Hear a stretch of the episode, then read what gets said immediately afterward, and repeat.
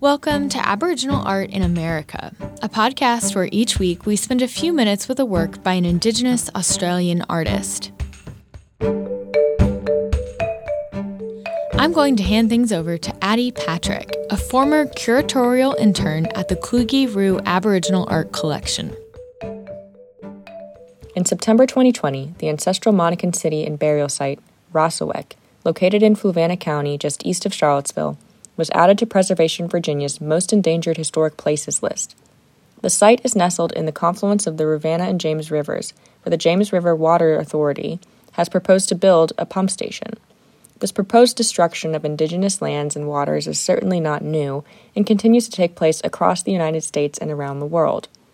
Kluge Ruhe's collection has helped me to draw connections between America and Australia's histories of violence against Indigenous groups and their sacred lands. We currently have a sculpture on display by the Gunai and Monero Ngarigo artist Steaphan Paton called Nullius in Verba 3, which asserts that issues of warfare, environmental destruction, and dispossession are not historic issues for Indigenous people, but contemporary ones.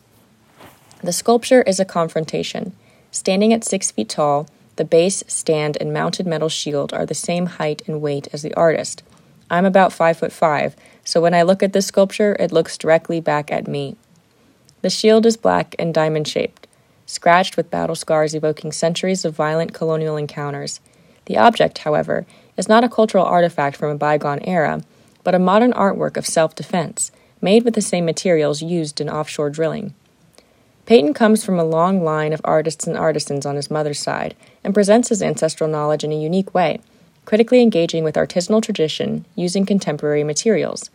Nullius in Verba 3 speaks to the adaptability of Indigenous people to continuously face historic yet ongoing issues of violence and colonialism.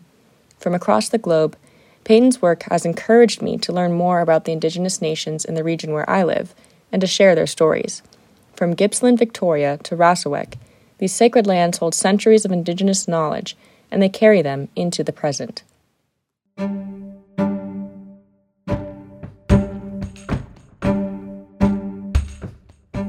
Find out more at kluge-ruhe.org.